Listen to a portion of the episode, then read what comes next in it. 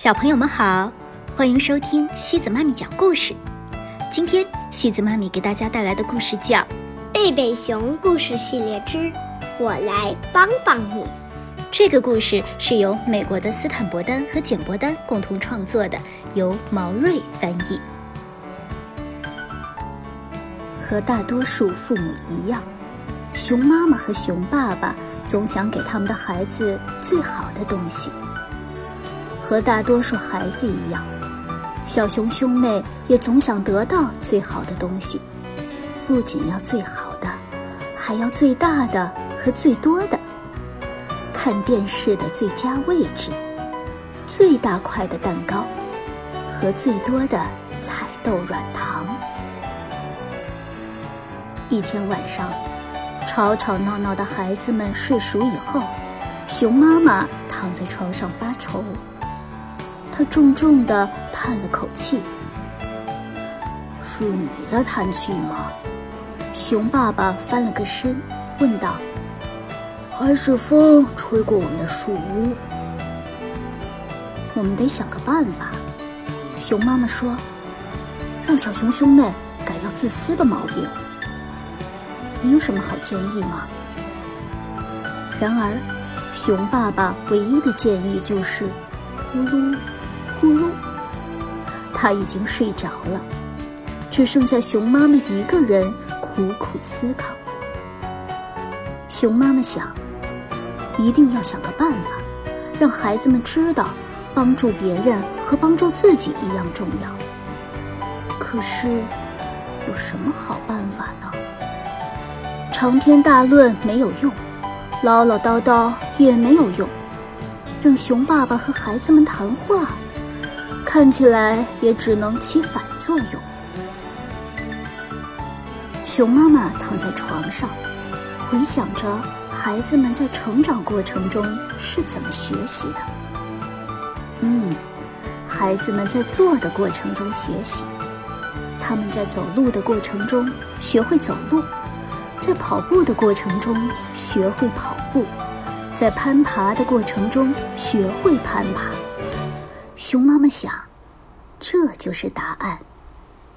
孩子们会在帮助他人的过程中学会帮助他人。但是，该帮助谁？什么时候去帮？在哪儿帮呢？熊妈妈想着想着，迷迷糊糊的睡着了。然而，当机会来临时，这些问题很快就有了答案。需要帮助的人是格瑞斯老太太，她孤身一人，就住在金色土路的尽头。机会来临的时间就在第二天，地点在超市的收银台旁。您好啊，格瑞斯太太。熊妈妈一边把购物车里的东西拿出来放在收银台上，一边问候说：“你好啊。”格瑞斯太太说：“你和孩子们都还好吗？”“很好。”熊妈妈说。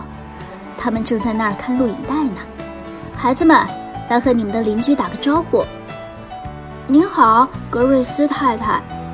小熊兄妹齐声说。小熊兄妹看到格瑞斯太太，都有点紧张。她年纪真的很大，甚至比爷爷奶奶还要大，而且有点驼背，走路的时候拄着拐杖。不过。令他们紧张的真正原因是，他们的球掉进过他的花园里，压坏了许多郁金香，而且他们还没有向他道歉。熊妈妈和孩子们正把食物装进汽车里，格瑞斯太太推着折叠购物小车从超市里出来了。您去哪儿？熊妈妈大声问。去车站。格瑞斯太太说：“公交车正好路过我家，我们的车也路过。”熊妈妈说：“孩子们，快扶格瑞斯太太上车，把她的东西放在后备箱里。”啊，真是太感谢了！当小熊妹妹把她扶上车时，格瑞斯太太说；而当小熊哥哥把他的东西放进后备箱里时，他又说：“天哪，能有这么乐于帮忙的孩子，真是太好了。”是啊，熊妈妈边发动汽车边说：“他们经常这样做。”格瑞斯太太说：“我要是有这样的孩子，该多好啊！”哦，熊妈妈说。小熊兄妹意识到妈妈和格瑞斯太太是在谈论自己，于是探过身来，想听得更清楚些。是的，格瑞斯太太说：“我有些事情需要帮忙。”听到这儿，小熊兄妹使劲儿把身子往前探，可安全带却只把他们往后拉。熊妈妈灵机一动。嗯，也许这就是我一直在寻找的机会，让小熊哥哥和小熊妹妹学会帮助别人。我在想啊，格瑞斯太太说，只是有这么一个想法。我想，能不能让小熊哥哥和小熊妹妹找个时间帮我打扫一下阁楼？那里实在太乱了。呃当然，我会付给他们报酬的。小熊哥哥和小熊妹妹相互望了一眼。小熊兄妹没有说话，不过他们想说的话都写在了脸上。帮格瑞斯太太打扫阁楼，那还怎么踢足球啊？怎么和丽兹一起听唱片？怎么和弗雷德表兄打电子游戏呢？啊！我觉得这是一个好主意，熊妈妈说。她把车开到了格瑞斯太太家门口，说：“孩子们，下星期六怎么样？”下星期六，小熊兄妹同时张大了嘴巴。那就这么说定了，熊妈妈说：“孩子们，快动手吧，帮格瑞斯太太把东西拿进屋里去。”于是，小熊兄妹开始帮忙搬东西。他们仿佛看见下星期六从打扫讨厌的旧阁楼的晨雾中悄悄地溜走了。准备回家了，熊妈妈转身对格瑞斯太太说：“说到付小熊兄妹报酬，这好像不是邻里之间需要考虑的问题。”回到家。小熊兄妹向爸爸抱怨要打扫阁楼的事儿，却发现爸爸对这件事甚至比妈妈更热心。我真为你们感到骄傲，主动要求帮助上了年纪的格瑞斯太太打扫阁楼，你们真是太棒了。可是，爸爸，我们其实并没有那么主动。小熊哥哥小声说：“啊，即便是这样，熊爸爸说。”你们也是在做一件很棒的事儿，我想你们会发现它很有趣的。你们永远也猜不到，在一个老太太的阁楼里会发现什么。星期六早晨，小熊兄妹跟着格瑞斯太太爬上阁楼。小心点儿，楼梯有些摇晃。格瑞斯太太提醒说。当他们爬上阁楼后，小熊哥哥和小熊妹妹愣愣地站在那儿，看了好一会儿。好了，我们到了，格瑞斯太太说。小熊兄妹看到了成堆的废旧物品，心里生出一种奇怪的感觉。他们仿佛走进了格瑞斯太太的整个生活。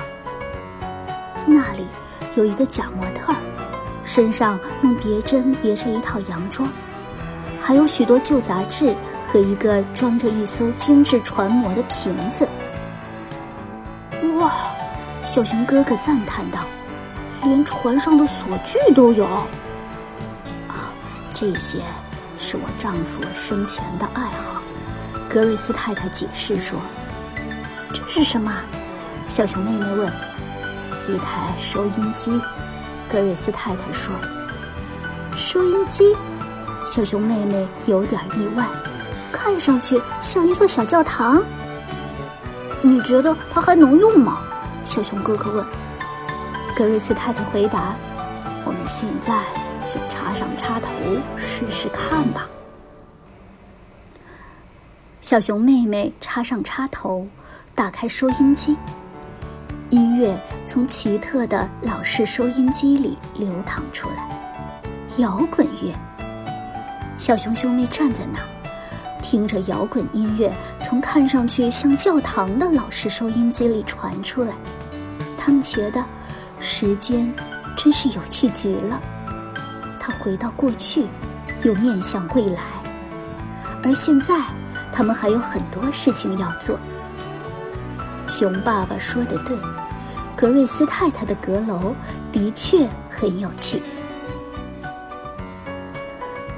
格瑞斯太太准备了两个很大很大的纸箱，一个纸箱上写着“丢掉”，另一个纸箱上写着“保留”。依我看，小熊哥哥说，要把阁楼收拾好，我们需要一套方法。格瑞斯太太很赞同。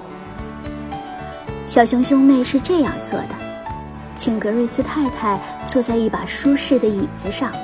把东西都拿到他面前，由他决定要还是不要。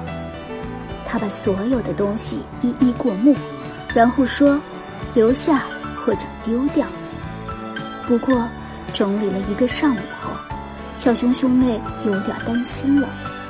他们觉得他丢掉了很多有趣的东西，于是他们想出了一个主意。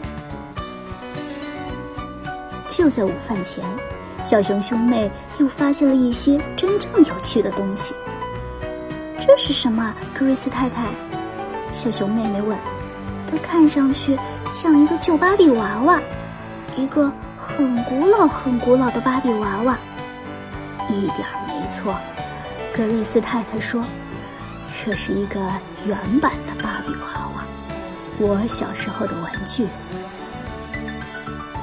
小熊哥哥在一个旧文具盒里发现了一些东西，是棒球卡。我简直不敢相信自己的眼睛。小熊哥哥说：“这看上去像芭比布莱恩的新秀卡。”很可能就是。格瑞斯太太说：“我丈夫曾经是芭比布莱恩的超级粉丝。”在阁楼里吃完午饭后。小熊兄妹对格瑞斯太太说出了他们的想法。